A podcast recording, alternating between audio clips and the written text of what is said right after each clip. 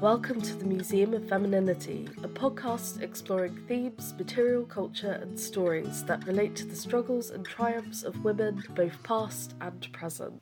Welcome back to the Museum of Femininity. My name is Charlotte Appleyard, and today I will be recording a podcast for you, which will be about the very interesting topic of Vestal virgins. Um, so, just as a forewarning, I am currently recording this in the middle of Storm Dennis, which is pretty standard thunderstorm. It's very rainy and windy outside, so there may be a bit of background noise. You may have heard of Vestal Virgins, or indeed visited the ruins of their temple, which still stands today in the Roman Forum. Essentially, they were a group of women who tended to the sacred hearth, ensuring that the flame was never extinguished.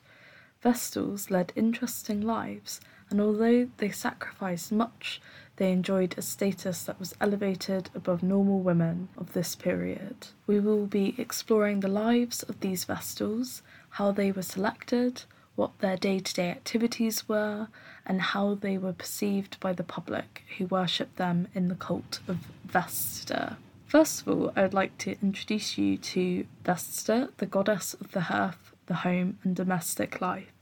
She was the firstborn of the Titans Kronos and Rhea, and like the others, was swallowed by her father. When her brother Jupiter, the Greek version of Zeus, who managed to escape their father's appetite, freed his siblings, Vesta was the last to be released because she was the first swallowed, and so is regarded as both the oldest and the youngest of the gods. She was very beautiful and attracted the attention of both Apollo and Neptune, who fought for her hand. Vesta rejected them both and begged Jupiter to allow her to remain forever a virgin. When he consented to this, Vesta was pleased and took care of his home and hearth thus identifying her with domestic life, but more importantly, with domestic tranquility. In surviving sculptures of Vesta, she is always fully clothed and often accompanied by a donkey while holding flowers or a kettle that is, of course, synonymous with her domestic identity. According to ancient texts, the cult of Vesta was founded by semi mythical king Numa Pompilius, who ruled around 715 to 673 BC. It remained unusual because, unlike most religious cults, this one was run by women. The hearth they guarded was sacred to the goddess, who was one of Rome's three major virgin goddesses, which included Minerva, the goddess of war and wisdom, and Diana, who was the goddess of hunting and the moon. Rites that surrounded the Vestals remained fixed from the time of the Roman Republic through to the 4th century AD. There would be six virgin priestesses at any time who were dedicated to Vesta as full time residents who lived at the Atrium Vestae in the Roman Forum. This temple had a traditional circular form which was a style associated with rustic huts, an architectural feature which must have made it more suitable as a domestic dwelling. Being a Vestal Virgin put you in a position of immense privilege, and your identity as an ordinary girl would be utterly changed. Romans regarded their priestesses with a sense of awe and wonder. Plutarch stated, They were also keepers of other divine secrets, concealed from all but themselves. It was widely believed that they had magical powers, to the point where, if anybody condemned to death saw a Vestal on his way to being executed, he would be freed immediately, under the condition of the sighting's authenticity. This position was a long lasting one and stretched for more than a thousand years, remaining a pillar of Roman society throughout rapid political changes as the Roman power structure shifted from monarchy to republic and into the empire. In AD 394, the cult ended for good with the emergence of Christianity. Let's reflect and analyse the lives of these women, the society they lived in, and what it was truly like to be a Vestal. Firstly, I would like to examine how young girls entered into such an auspicious system. Were they chosen by the gods? In reality, it was mostly luck or bad luck, depending on how you look at it. Captio refers to the process of girls being selected to leave their families and become priestesses. It is also the Latin word for capture, which invokes an image of kidnapping. There are also records from 65 BC that show a list of potential vestals which were drawn by the Pontifex Maximus, Rome's supreme leading authority, which in contrast drenches the act of selecting these vestals in deep religious meaning, a far cry from girls being snatched in the night. From this evidence, we see the candidates had to be girls between the ages of six and ten, and the children of patrician parents who were also free from mental and physical defect. The final candidate was then selected by the public, conjuring up a bizarre ancient version of the contemporary talent show, but instead of fame and fortune, you are forced to enter 30 years of service and celibacy. These young girls would then enter the atrium vestae, where they would be welcomed by a new surrogate family of older vestals. If the girl had arrived from a poor family, the lodgings provided to her may have felt like a great progression, particularly as they would have been provided with their own bodyguard. The first ten years of life as a vestal would have been a lengthy initiation process, which would lead to them becoming fully fledged vestals able to actively administer rites. These rites were centered around the temple, the most important of which was maintaining the holy fire. As well as being vital from a religious point of view, the lives of the Vestal virgins depended on that flame not going out. If it did, this would cause an outcry and would immediately make everyone believe that something catastrophic had happened between the relationship of man and gods. As a result, the finger was always pointed firmly at the Vestals, who were often accused of neglect or breaking their vow of celibacy. As well as this, they were also responsible for the purification of the temple with water, which had been drawn from a running stream. In preparation for festivals like Vestalia, they also baked salsa mola, a cake of meal and salt that was sprinkled onto the horns of sacrificed animals. Vestalia took place from the 7th to the 15th of June and was the only time the public could visit their sanctuary. However, this honour was relegated to matrons only, who had to enter barefooted and with great humility. Following this period, there was always a ceremonial sweeping of the premises, as it was considered to be a time of bad omens. Upon the completion of these duties and rites, the priestesses would then spend a further ten years mentoring the new recruits, and thus the cycle continues. Within the temple, the priestesses also looked after secret talismans, such as the sacred phallus, the fascinus, which represented the minor god of the same name. This name also originated the word fascinate. This talisman was closely associated with magic, and of course, fertility being, you know, the literal visual representation of a phallus, a penis. It's likely that this object would have been kept in the Palladium. It was considered to have regenerative powers and was widely used as a symbol of protection, Today, examples of phallus shaped jewellery, pendants, lamps, and sculptures still exist in museums around the world. For example, you can see many carvings of stone phalluses outside the ruined homes of Pompeii.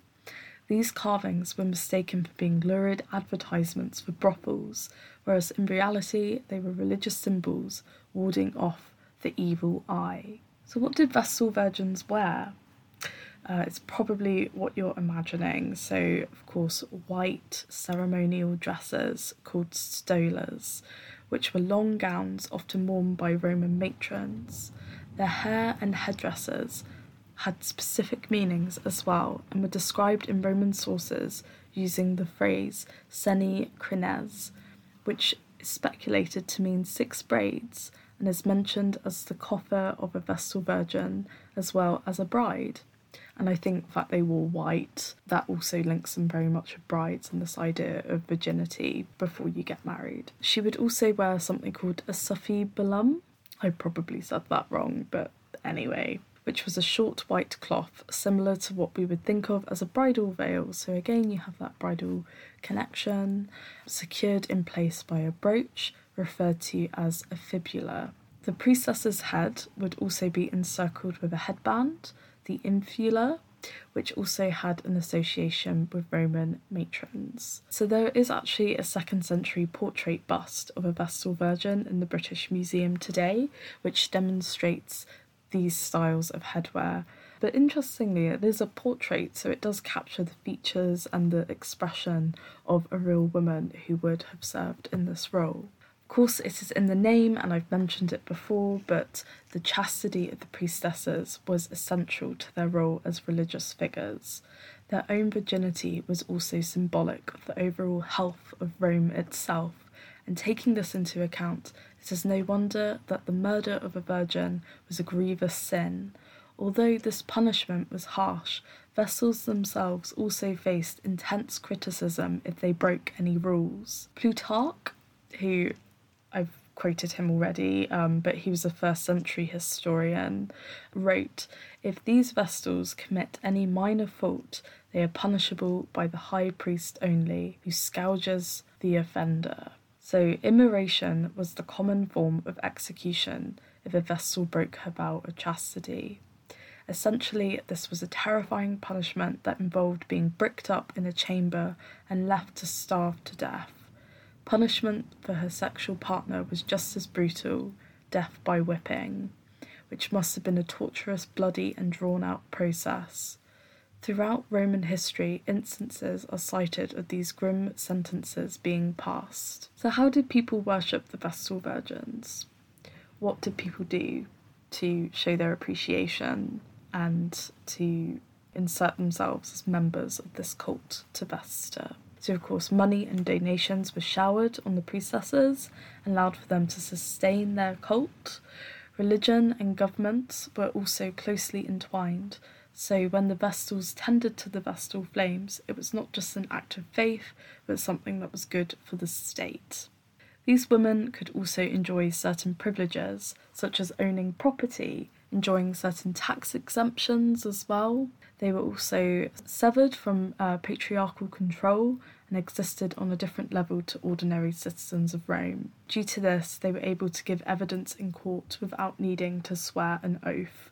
I think they were pretty divine. They they were sort of beyond human in a sense. So taking this into consideration, it is no wonder some Vestals were vulnerable to attack from jealous women, exposing them to the potential of false accusations.